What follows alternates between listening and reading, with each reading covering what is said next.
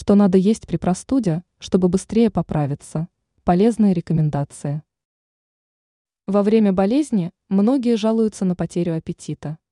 Но отказываться от еды нельзя. Все же организму нужна энергия, чтобы бороться с микробами. Важно в такой период обеспечить себя сбалансированным трехразовым питанием.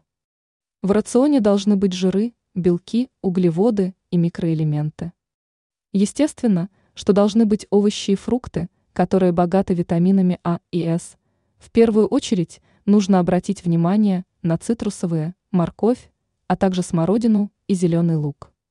Кроме этого, в меню надо включить твердые сыры, нежирную рыбу.